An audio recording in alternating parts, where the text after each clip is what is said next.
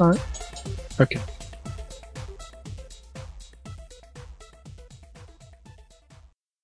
Okay, Chad, this is what I'm going to ask. Either during the show, you give me enough of a description that I can find a link on the internet to something that you're talking about, or you have to put in the work and send me the link after the show. Yeah, pretty much the only thing I'm going to be talking about is, uh, well, I'll, I'll talk a little bit about that Thingiverse that I've got that rail set up on Thingiverse, you know, for the MPCNC, and then just a little bit on the laser stuff, and I can find out, I can find the link to the video on that, the YouTube video. So pretty much just two links right now. I mean, Okay, what is your um account name on Thingiverse? uh, I think it's just, yeah, I'll just post the thing. Okay. Bada bing, chada ching, rada ring. Uh, no. Oh, well, that didn't work right. What did I do wrong? Oh, because I'm an asshole. Wait a minute. Wasn't that? I'm blind. Didn't you post that in the mumble? Do me a favor, put it back in the mumble again. I think instead of hitting copy, for somehow I clicked clear. If you will, bull of, a, bull of the woods. There you go. Thank you. So I must hit clear. So let me hit right click very slowly, hit copy link location, and come over here, hit paste, and say voila. Okay, two rail MPC. Thank you very much. Uh, well, yeah. If there's anything else, if you can give me enough of a descriptor during the show, I can just find it myself and tag it. Okay, but if you're ready, I think we're ready. Welcome to the makers.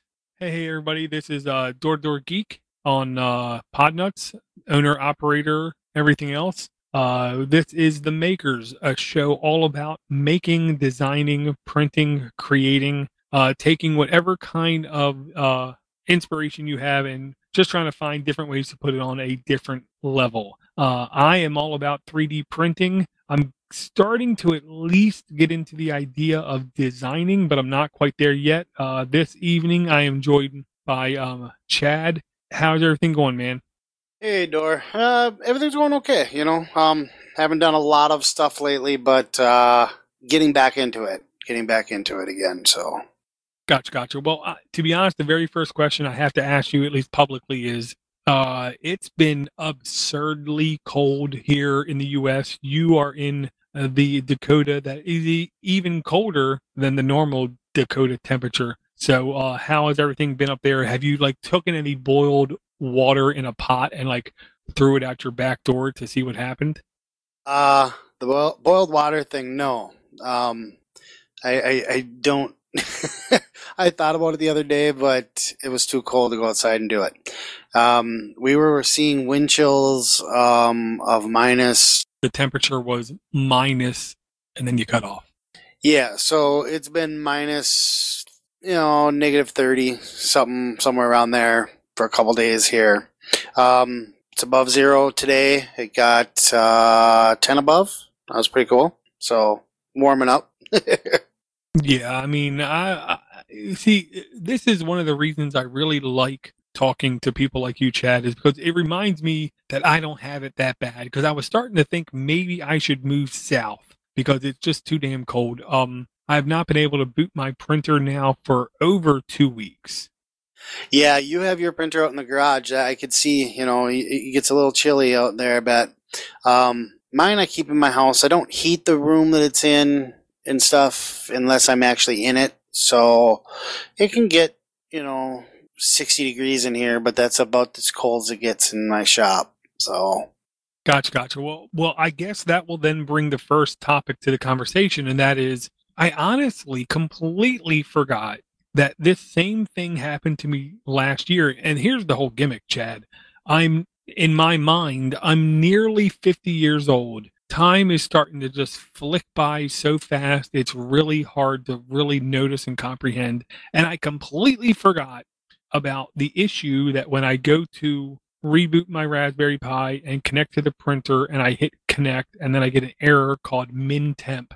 I completely forgot about it because I kept rebooting the Raspberry Pi thinking, well, is there something wrong with the Raspberry Pi? Because I'm an idiot and I don't read error error m- messages. So it took like three or four reboots in two days till I finally read the message that I was getting back from the CR10 over the Octoprint interface, and it was min temp error. And I don't remember what the exact number is, but you know, it's it's pretty cold. Um, and it's in my garage. And I remember over a over a year ago, Liam sent me a link to garage door insul- insulation. It was, and it was basically like I want to say two foot by six foot panes of styrofoam that I could like help insulate my garage door. Eh, to which I think is a great idea. It was really affordable, but at the same token, I don't think that would be enough for my issue. Is the rest of your garage insulated? I mean, I know you have the garages like attached and stuff, so you would have some insulation there on those walls and stuff, but on your exterior walls, I mean, is it insulated? The walls insulated? Well, I'll say this I'm in a duplex townhouse. So if we look at the garage, one, two, three, four, five, six different directions. Five of the directions are either earth or they're houses. So it's either my house or my neighbor's house. And the only way facing forwards is the door itself. And the actual square footage around the door, I think, is insulated by it. But, but I'll also say I know it's not much. It might be eight inches around the entire garage door. Uh, there's not much extra room. Yeah, well, then it probably is just if you've just got a non-insulated door. Um, yeah, I mean, you can buy the kits that are the insulated panels, inserts, and stuff, or you can just go buy the pink foam insulation and just adhes, just cut them to size and adhesive, you know, put some type of adhesive to it, and that would insulate the door too. I get an R value of around seven, I suppose, something like that, six or seven, if you bought the expensive stuff and whatever. But not help, but it, it, I'm, I'm guessing. Does it get real drafty in there? I'm guessing your draft would probably be more of an issue, like the wind blowing and stuff. Well, I am willing to say that it I do believe that if it is really windy outside, it wouldn't shock me if you could feel something in the garage. Um, all I know is I am hell bent that this is not going to happen to me n- next year. Now, with that said, I don't believe I'm going to go crazy to try to get this to not happen again. But the insulation itself, it depended on the number of panes on your garage door, and I believe my panes was only four different sections. It might have been five. Um, I have an automatic door opener that I think I would have to adjust for. I don't think it would be difficult. I want to say the total price was less than like 70 or 80 bucks. Um, so n- next year, I don't care. This is not going to happen to me. Um, I'm okay with if I have to every X amount of time, two weeks or whatever, open up my doorway into my house and let the air flow into there just to get it warmed up. Um, I will say I'm slightly hesitant to putting like a portable heater out there only because I know the large percentage of house fires that happen happen from ad hoc heating type solutions. So I'm a little hesitant to doing something like that, but I am not going to go through this again next year. Yeah. Um at that price point I I would definitely look into that. That sounds like that's most of your problem. Those doors aren't really they they'll keep out a little bit of stuff, but they're not really meant to do much more than be a barrier, you know.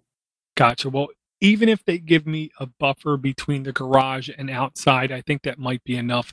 And and and I'll say this: I have went to the most popular, I believe, Swedish store inside of the state of Maryland. I um IKEA, and I did buy two more lack tables. Um, because you know they're seven bucks, and if there's any IKEA hack that I really like, it's using IKEA tables.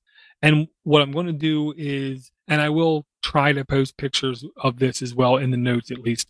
I want to turn my printer 90 degrees, put an extra lack table down. So I'll, then have three lack tables side by side.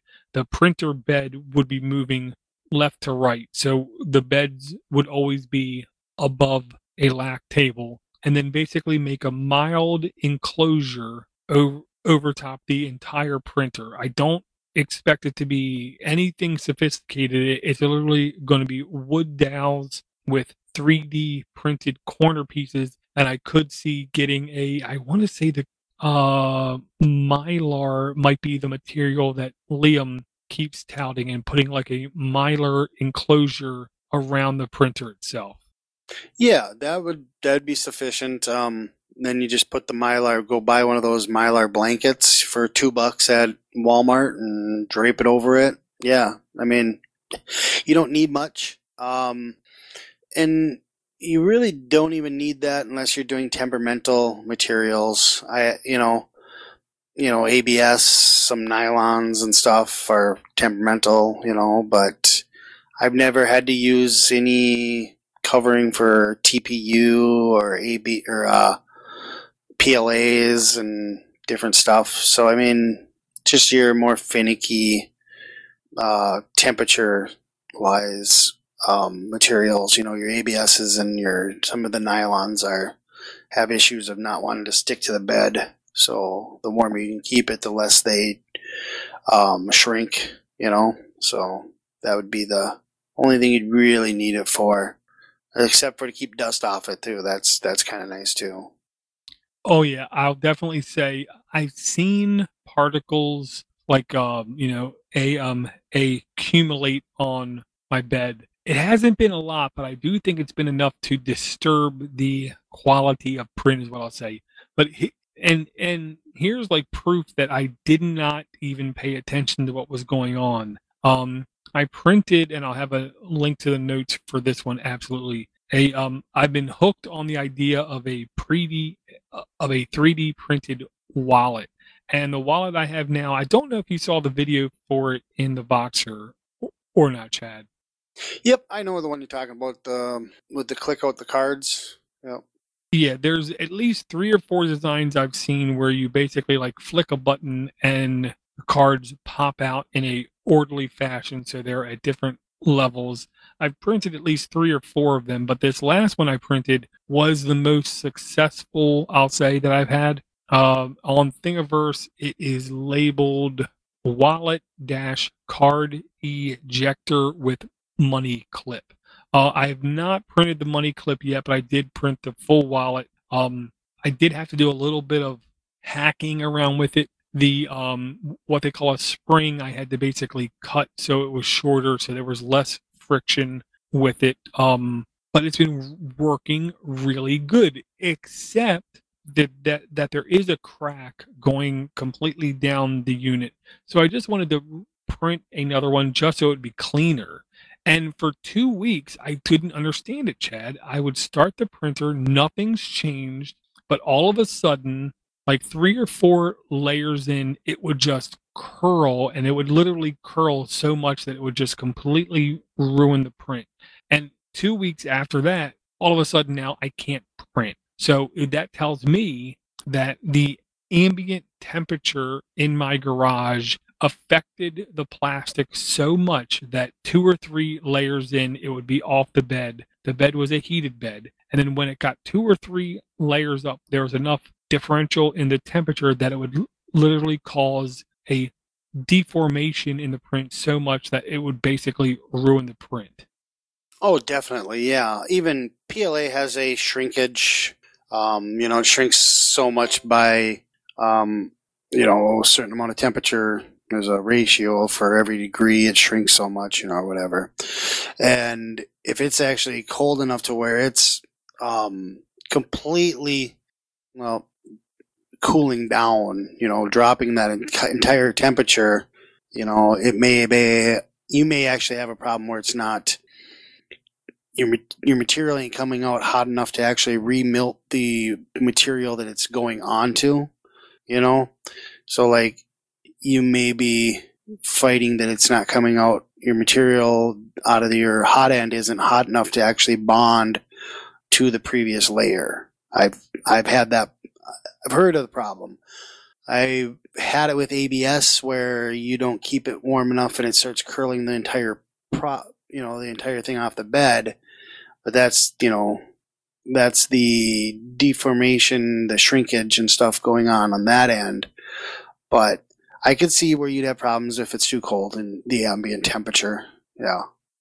Uh, yeah, and the way you put it, that makes a hell of a lot of sense because it was almost like a gradual thing where it was first just not printing on the bed correctly at all. So then what I did was I upped the temperature from I want to say 185 to 205, and what I did was basically I didn't reslice or anything. I just told it to print. I would then go into the garage, physically turn the printer speed down to like 50%.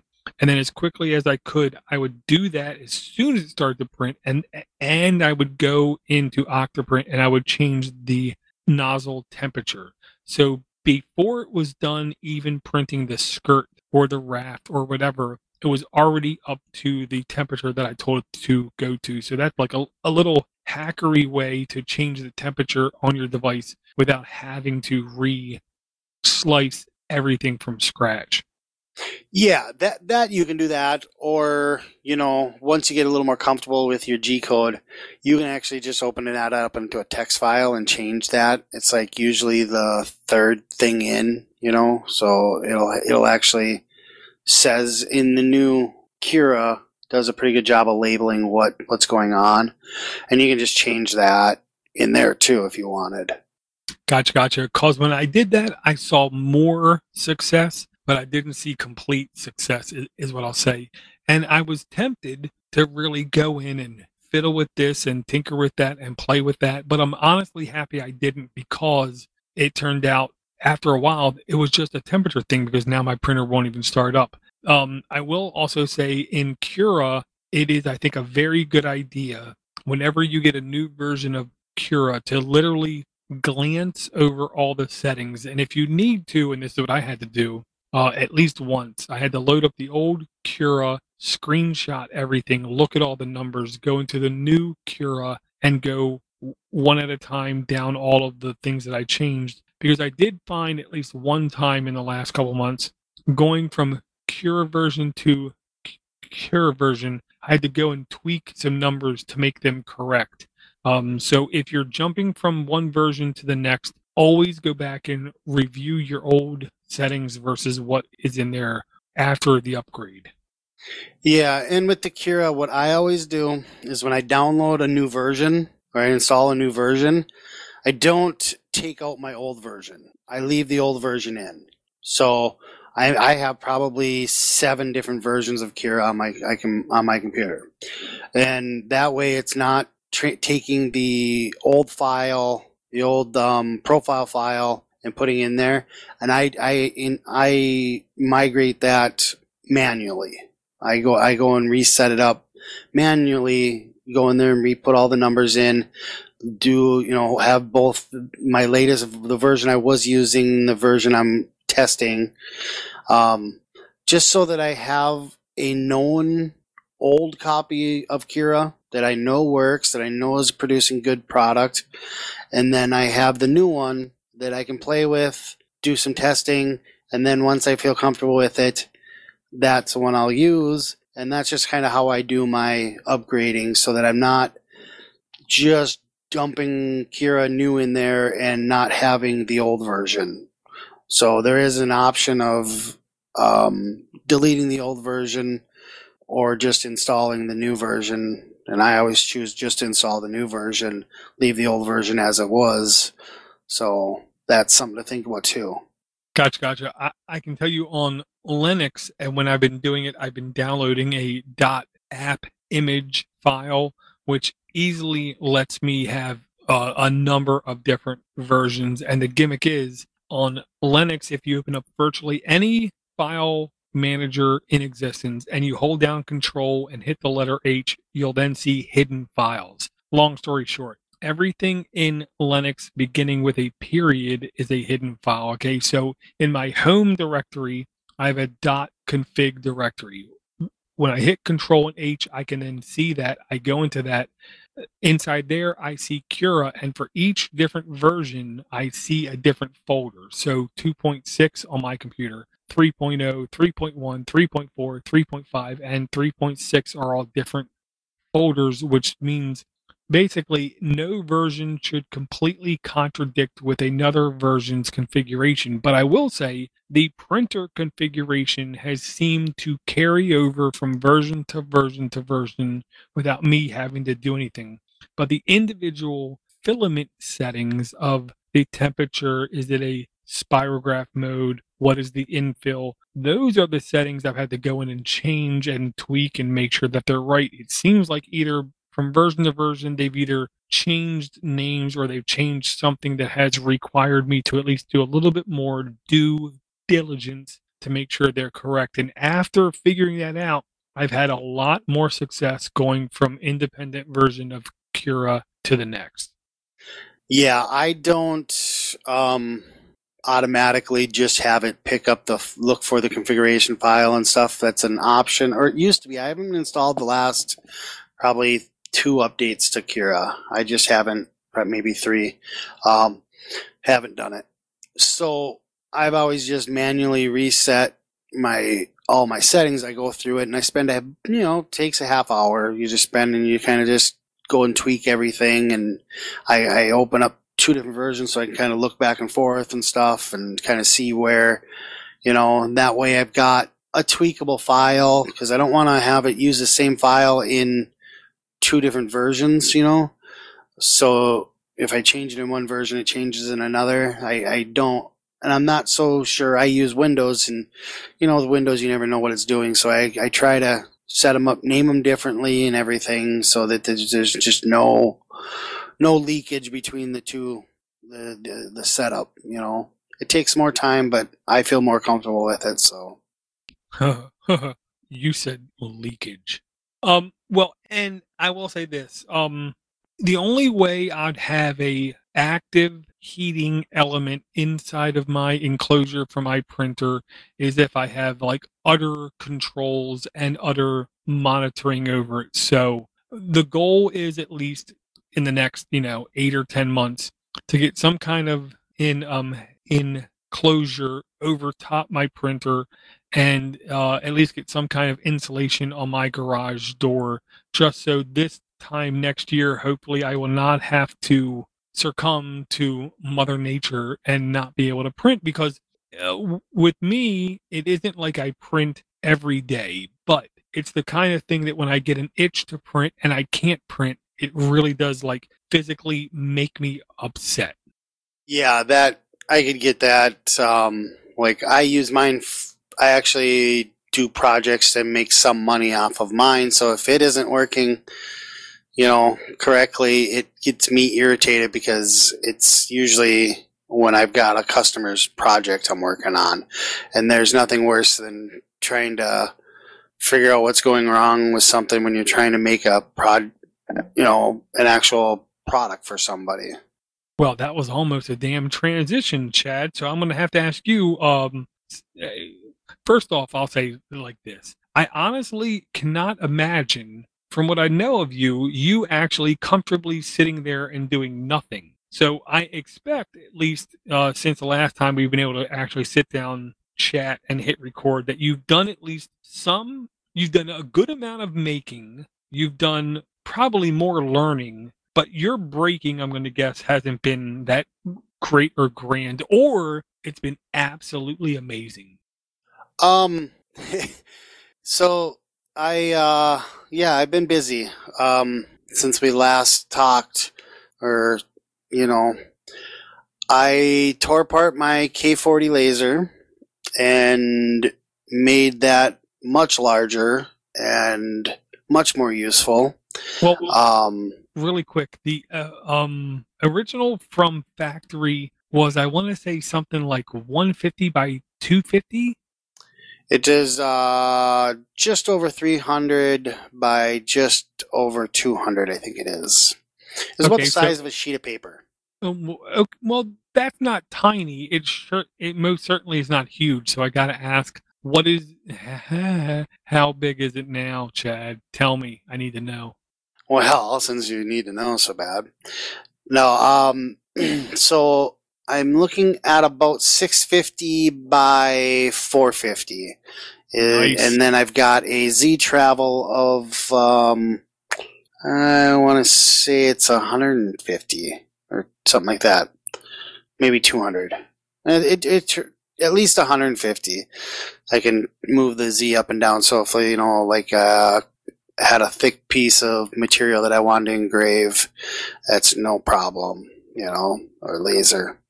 So, you know, I upgraded that quite a bit. Um, I used almost all of the original K40 stuff and just redid the frame. Um, had to redo some um, with the control board. I had some problems with that. I um, broke my brand new uh, Cohesion 3D mini board and That sucks. sent that back to them. Well, I didn't break it. It had a failure in it that caused it to short out. And they s- sent me a new one, you know. So they made good on that. Um, but in the meantime, I actually took a MKS SBase 1.3 or whatever um, smoothie board and got that to run the laser. So I haven't even I've been using that as my control board, and it's been working just perfectly fine. Um, no no complaints with that, you know. And that's a I think you can get them get that board for about I've seen it as low as 35 40 bucks if if you can get them in stock, you know. But generally they're about 50 bucks um, versus the 170 bucks for the the uh, the C3D Mini. So there's a substantial cost, but I do, if you're, you know, I do still suggest getting the C3D Mini just because the guy's put in so much work and he, he's been involved with development of other products for this stuff. So I do suggest supporting him and he, the customer service, they've now got their own, um, the website they are doing a lot more um, customer service through their own website instead of on G uh, G Plus and then Facebook and stuff is where they were doing a lot of it, and it just mm, you we we all know the problems with Facebook and G Plus and whatnot. Um, but so there's Yeah. that. Gotcha. Yeah, I can't find a link for the CD3 Mini, but the one thing I'll say to the absolute newer person to this whole ideal is replacing the what he's saying is taking the uh, smoothie board, putting in there. It's almost like replacing the hard drive and the motherboard inside the computer because you're taking the base functionality that was delivered and you're and you have the possibility to really expand and customize to make it something completely different. So you took the guts of this laser that had a certain odor aroma to it when you got it. You've not only expanded it to be able to do a much greater surface area, but then but then you also replace the master board in it, which enables different controls, different functionalities, and basically like a different operating system on the board itself. Yeah, so when you get the K40, it is all, um, I think it's all Chinese stuff. It's all Chinesium, and it's all um, the software is all crack software. It's not. I wouldn't suggest installing any of it on a computer that you really care about and you're concerned about sensitive information because we all know that when you put crack software on a system, you create vulnerabilities. So I don't suggest using it. Um, but with the Cohesion 3D Mini, it is a direct swap. Literally, the mounting hardware, everything is the same. Um, all the all you do is you unplug the wires out of the old one, plug them in on the new board, and off you are. As long as you don't do any upgrading. It takes 20 minutes, maybe, if that. So it is a super. They this guy's done a lot of work to get the plugs right, get everything right so that it works. So I do hope if somebody's listening and they do decide to go the route, support the guy. You know, he's he's doing great work. Well, that's good uh, that sounds like the kind of upgrade that even I could do. Oh, definitely. It's, it's super easy. Um, yeah, I think it mine's a little more different different because I changed my I didn't like the end stops that it used, so I put mechanical end stops in and different stuff before I even started. So mine was just of course with me I've gotta make everything more difficult than it needs to be. You know. Which gives me the option or the I don't even know how to put it, the go ahead to, to go even further in my mind, you know. So like I've already taken it from the original. So what what's the difference if I tear it apart and build it bigger, build it better? You know, in my mind, it's just yeah, that's just the next logical step. but um, so that's what I've been up to with that, and I've been doing quite a few other projects with the laser. I found some other little things that I can make and sell that are really easy to do and stuff, and I've been having a little bit of success with that. And my biggest thing is I just got to get out there and show my products to people. Um, and that's the hardest thing is get, going to the stores and there's a few consignment shops or going to wherever and selling the stuff, you know, it's finding time and whatnot.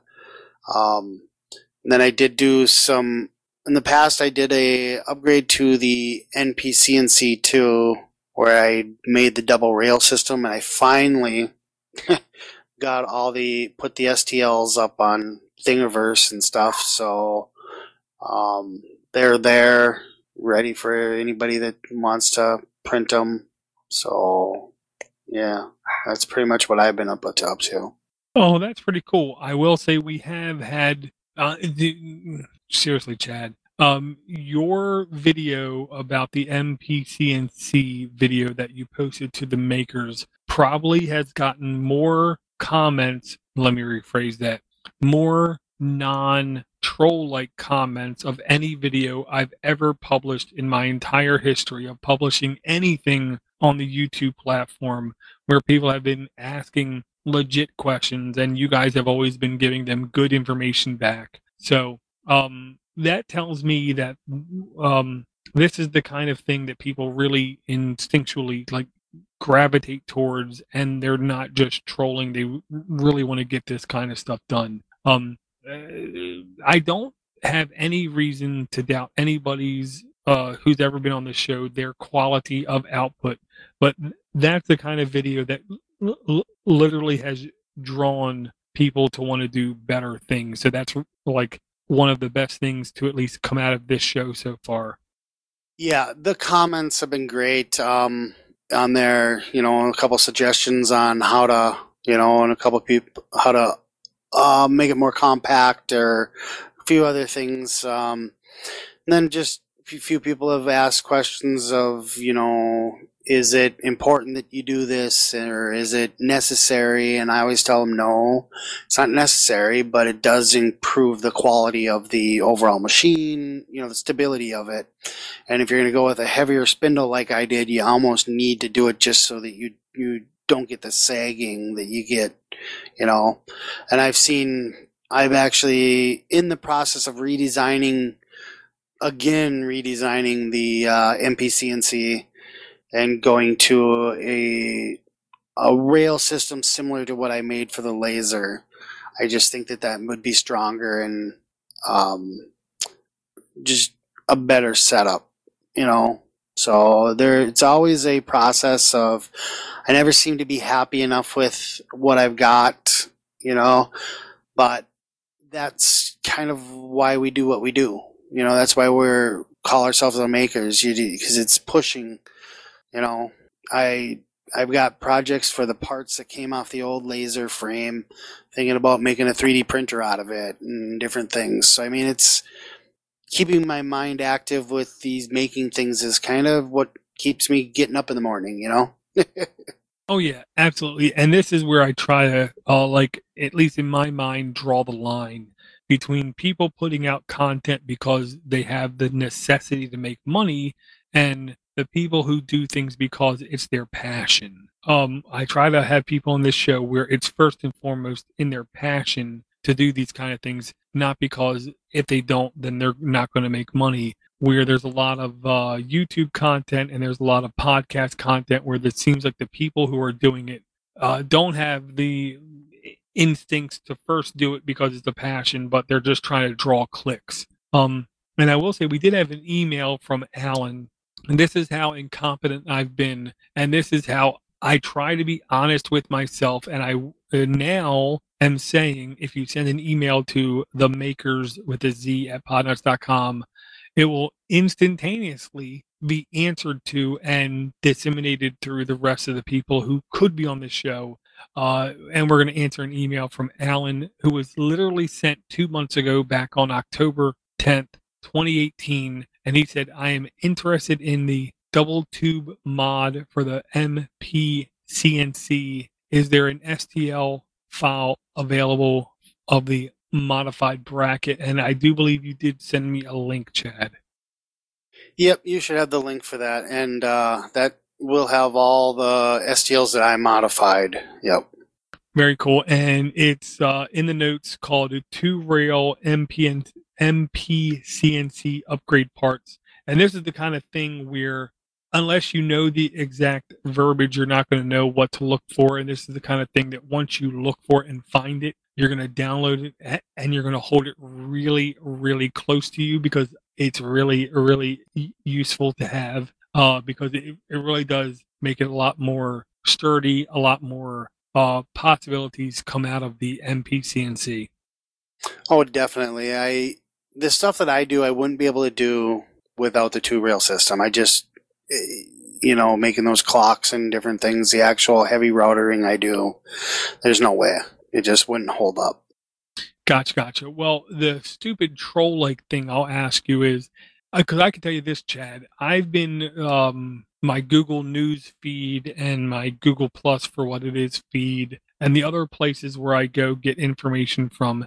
It's been almost overwhelmed with everything from major car manufacturing companies like I want to say it was BMW, it might have been Mercedes Benz, and then I want to say Ford, but it might have been GM or whatever, are doing these massive plants p- printing out 3D parts, or whether it be the guy who did the retro motorcycle, or whether it be extreme advancements in the resin printing area.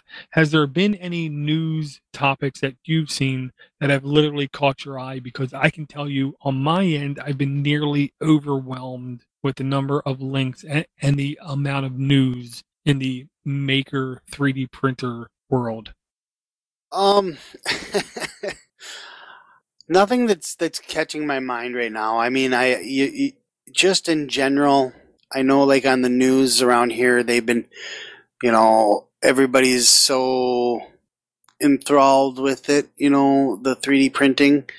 But I, I think when you do see stuff on the news and stuff, it's it's it's so outdated or they're misrepresenting it so much that it confuses people. That's what I see a lot right now. Oh, I'll definitely agree. A huge percentage of the things I've seen in my news feed have been sensationalistic clickbait type things where like the first bridge made out of 3D printing or this building was made out of 3D printing in 12 hours where they really don't go through the actual technique involved in the making of that material. Uh, but here's the gimmick, Chad. I I see those kind of links. I click those kind of links, but I don't really invest a lot of mental power in those links. Instead, I've been searching the uh, Thingiverse um, like makes of the week, and I've been digging into like um, uh, pin shape and Cults 3D and these other services, and I've been trying to find my own hidden gems amongst all of the noise. And there's one link that I'm going to make sure is in the notes. It's called Peter's Seven Seg Seg All Mechanical Display Prototype 2 which I know is a lot, but I'm going to tell you guys just click the links in the notes. And if you don't click the links in the notes, it's your own goddamn fault. Okay. Um, if you remember the old style clocks where there were seven different segments, if you were to count them from the like vertical type, there'd be the very top, there'll be the middle, and then there was the very bottom. And then on the top, there was two vertical ones, one on the left, one on the right, and then below the halfway point, there was again one on the left and one on the right. And this display could display any number reminiscent of the old alarm clocks, like in Groundhog's Day. But instead, what this guy did was there there was seven segments that could interactively show or hide the correct color and but in the gearing system that this guy did to me and this is the only way i can put it. Back in the 80s i used to like bob backlund in wwf then i liked tito santana and jake the snake roberts. And what i really appreciated was their technique inside of the ring. Hence the reason the only reason I liked NFL football or any NBA or hockey or ultimate fighter type things was because of the actual like technique that went on would literally like capture me. Well, the same kind of technique from those kinds of things, when I watch this guy's video and the gearing system he has underneath and the way that he's able to basically in a analog world have analog gears in a very simplified fashion modify how this seven segment display could go from zero to one, one to two, two to three, three to four, and so on and so forth.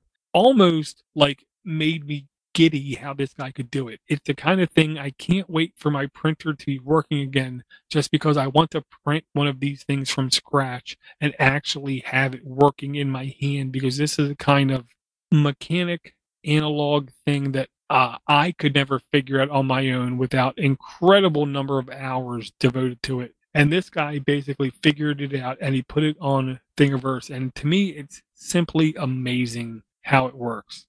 Oh, definitely. When you showed me this, I was I I I marked it, and I'm gonna start printing it and getting it to work too. I think that is just the neatest thing.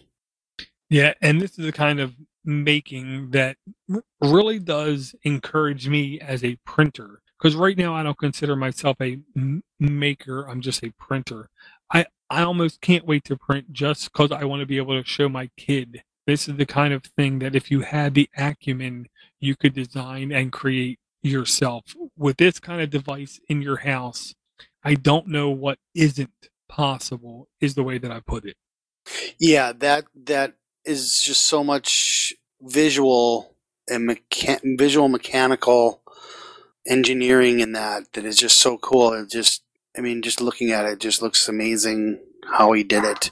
And uh if you don't get excited looking at that about 3D printing and making and just what a guy can make, you know, I, I, then you're definitely not a maker. It's it's it might be the the true um, ink ink ink, ink blot ink blot testing. You know the Rorschach or test or whatever it is.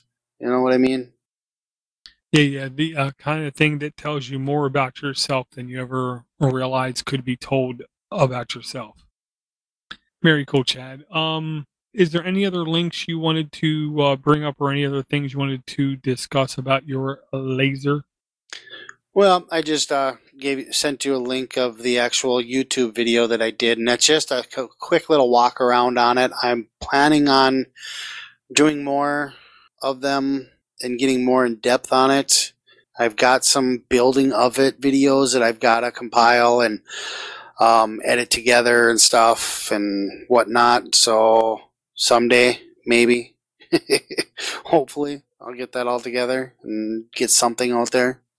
Um, I always say I'm going to try to make more videos and try to market it better and stuff. And it's like, you never do. It, it, you're either, I don't know, I just like making things. And once it's done, I made it. You kind of sometimes lose interest in the details of it. Gotcha, gotcha. I I will wholeheartedly admit making videos is work, but I will say if you're scamming money out of people in other countries, it's much easier. Um, you're not trying to do that. You're trying to actually make good quality, informative content. Um, I will say the only other thing I want to mention, uh, and it's the kind of thing that really made me like physically upset that I could not print, is um, there's been a lot of things in my life that I feel has made an imprint onto it.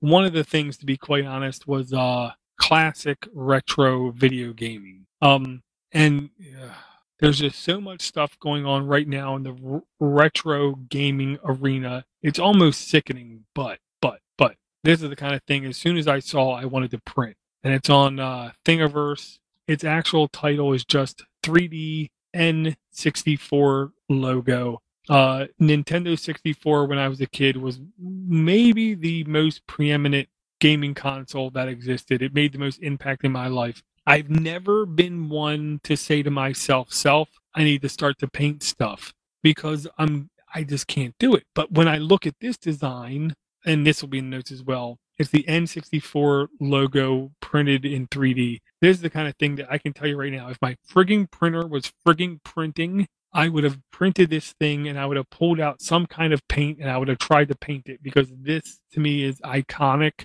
This is the kind of thing that confirms to me that no um no, nostalgia is in fact a drug. Oh, definitely. I I never seen this before. This is definitely cool. Um, could you imagine being able to print that with the palette too, or something where you could actually do the colors, and that'd be super cool. But yeah, painting it, you know, shouldn't be hard. You know, just finding the right colors. Oh yeah, uh, this is the kind of thing. If I had a multi-head extruder, I believe it would actually entail four colors. Because if you look at the default image in the logo, you see yellow, red, and green. And I believe if you could see the other side of the logo, the other color was possibly green. You could see either way. This is the kind of thing I would love to print and have in full color and have sitting on my desk at work, just so when I'm sitting in the cube contemplating everything bad that's wrong with the universe, I could turn and at least look at this for five seconds and regain a touch of sanity and happiness. I'm kind of thinking maybe printing one out in TPU and use it like a stress ball. yeah, and um, to me, that this is the kind of thing. It, there's nothing complicated. There's nothing complex about this at all. Somebody just had to create the 3D print for it. Um, it's just four ends in such a way that you could rotate it and it still looks like an N. That's the old N64 l- logo. Yeah, it's the infinite N. Yeah. It's just the four sided N logo. Yeah. Simple, beautiful. Very cool, very cool. Um, I don't honestly think I have much more to say, Chad, except I'm cold, but you're colder. Not as long as I stay in the house. My my heat's been working perfectly, so it's uh, 68 in my house all the time. So I try not to go outside in this weather. Uh, tomorrow they're saying possibly getting up to close to 30. So, but then next week's supposed to get cold again. So who knows? Yeah, same thing here. Tomorrow it's going to bounce up a couple degrees. Um, one more link I'm going to put in the notes, uh, Chad. Here it's to all3dp.com, and it's entitled um, "Ender Three Bed Leveling: All You Need to Know." And what I first and foremost appreciated about this link was the very first thing they mentioned was I don't know why it's called bed leveling. It's not bed leveling whatsoever. What you're doing is correcting the horizontal plane so your bed matches the same level as your nozzle. Um, there's no bed leveling that's going on. It's you know it's one of those terms that caught wind and now that's what we call it, but it's actually something else. And they literally lead you at least step by step if you had a Ender 3 on how to do it.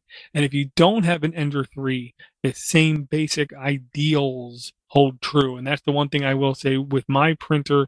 The one thing I've found is the accuracy, the measurement between the bed itself and the nozzle is the beginning and the end of am I going to have a good print or a not a good print. So if you can get this lined up correctly, your overall performance should increase and your overall quality should increase and the overall uh, outcome of your print should get better. Uh, on top of that, I will say don't randomly start changing your levels because you think that's what you need to do. It literally could be temperature, it could be changing of your filament, it could be the nozzle is wearing out. There's a bunch of different things that can go into play because your printer stops printing correctly. And the first tip I got from Liam was always go back to a old G code that you know printed right. And if that doesn't print right, that's when you should start to fiddle with the printer itself. Yeah, I think you hit the nail on the head on that one. Um, yeah, if, especially if you're trying a new part or something, or especially if you got a new slicer, you haven't done anything for a while, um, and you're going back to it. Don't you know? The best thing is to change one thing and then you know what did you change? You know, you change too many things, you, you kind of get lost in it. You know, so do one thing at a time. You know, take it slow. Um, the bed leveling, it's pretty much the same on any printer. It's just the mechanics of it. Maybe, you know, you you turn this instead of that or whatever. Um, that that's a difference, you know. But it's all the same. And if you find a way you like doing it, you know, that's you know, keep doing it the same way. If you got something that works, um, and just don't go changing a lot of things all at once, you know, because I think we get a lot of us get a little too, oh, this was it last time, so I changed this, and oh, I might as well change this too, and I do it all the time, and I end up having to start all over from scratch again, and that's never any fun. You know, you, you, you realize, oh, I could have just done this and didn't have to do all this stuff or break something else, you know. So just read, find as much information on whatever you're trying to do, and do that one thing, get that right, and then move on, figuring out the next problem. Exactly. And I'll say in the last month and a half, two months, twice, I've started to change things too fast, too rapid, and I completely missed the fact that if I would have stopped and thought, I would have been able to come to a solution much, much quicker. Um, and because email is actually completely working, I will say I don't believe as a Patreon we've ever charged uh, the actual people participating in Patreon. I will say that will change soon enough. Uh, one of two things is going to happen. I'm going to consolidate all the Patreons to a single Patreon account, which will make it much easier for me to post uh, comments and stuff to the group and also make it much more easily for me to manage that group. But I will say, I want to say a quick thank you to Christian, Diver, Black Death, Joshua Dennis, UK Treats, John, Liam, Liam, and uh, Christian. Uh, thank you guys very much. Um, I will start charging sooner than later. Uh, I want to thank every, thank everyone for their support. Thank everyone for their emails that I never answered that we will start to answer. I want to thank everyone for their supports. The people sending individual emails asking for help, the individual emails asking for tips, or the individual emails just uh, in um, in um, encouraging us to do more. Uh, if it wasn't for you guys, uh, I don't know how many shows we would have made it. But thanks to guys like Chad, thanks to guys like Liam, thanks to all those people, um, we we are definitely making it more and more every day. We're up past the twenties, which already puts us into the one percent. So uh, if it wasn't for them, this show wouldn't exist. And if it wasn't for you guys, we wouldn't have anybody to publish to.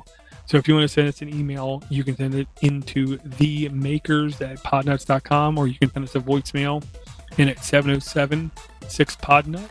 Uh, and I want to thank everyone again, and we will talk to everyone again real soon.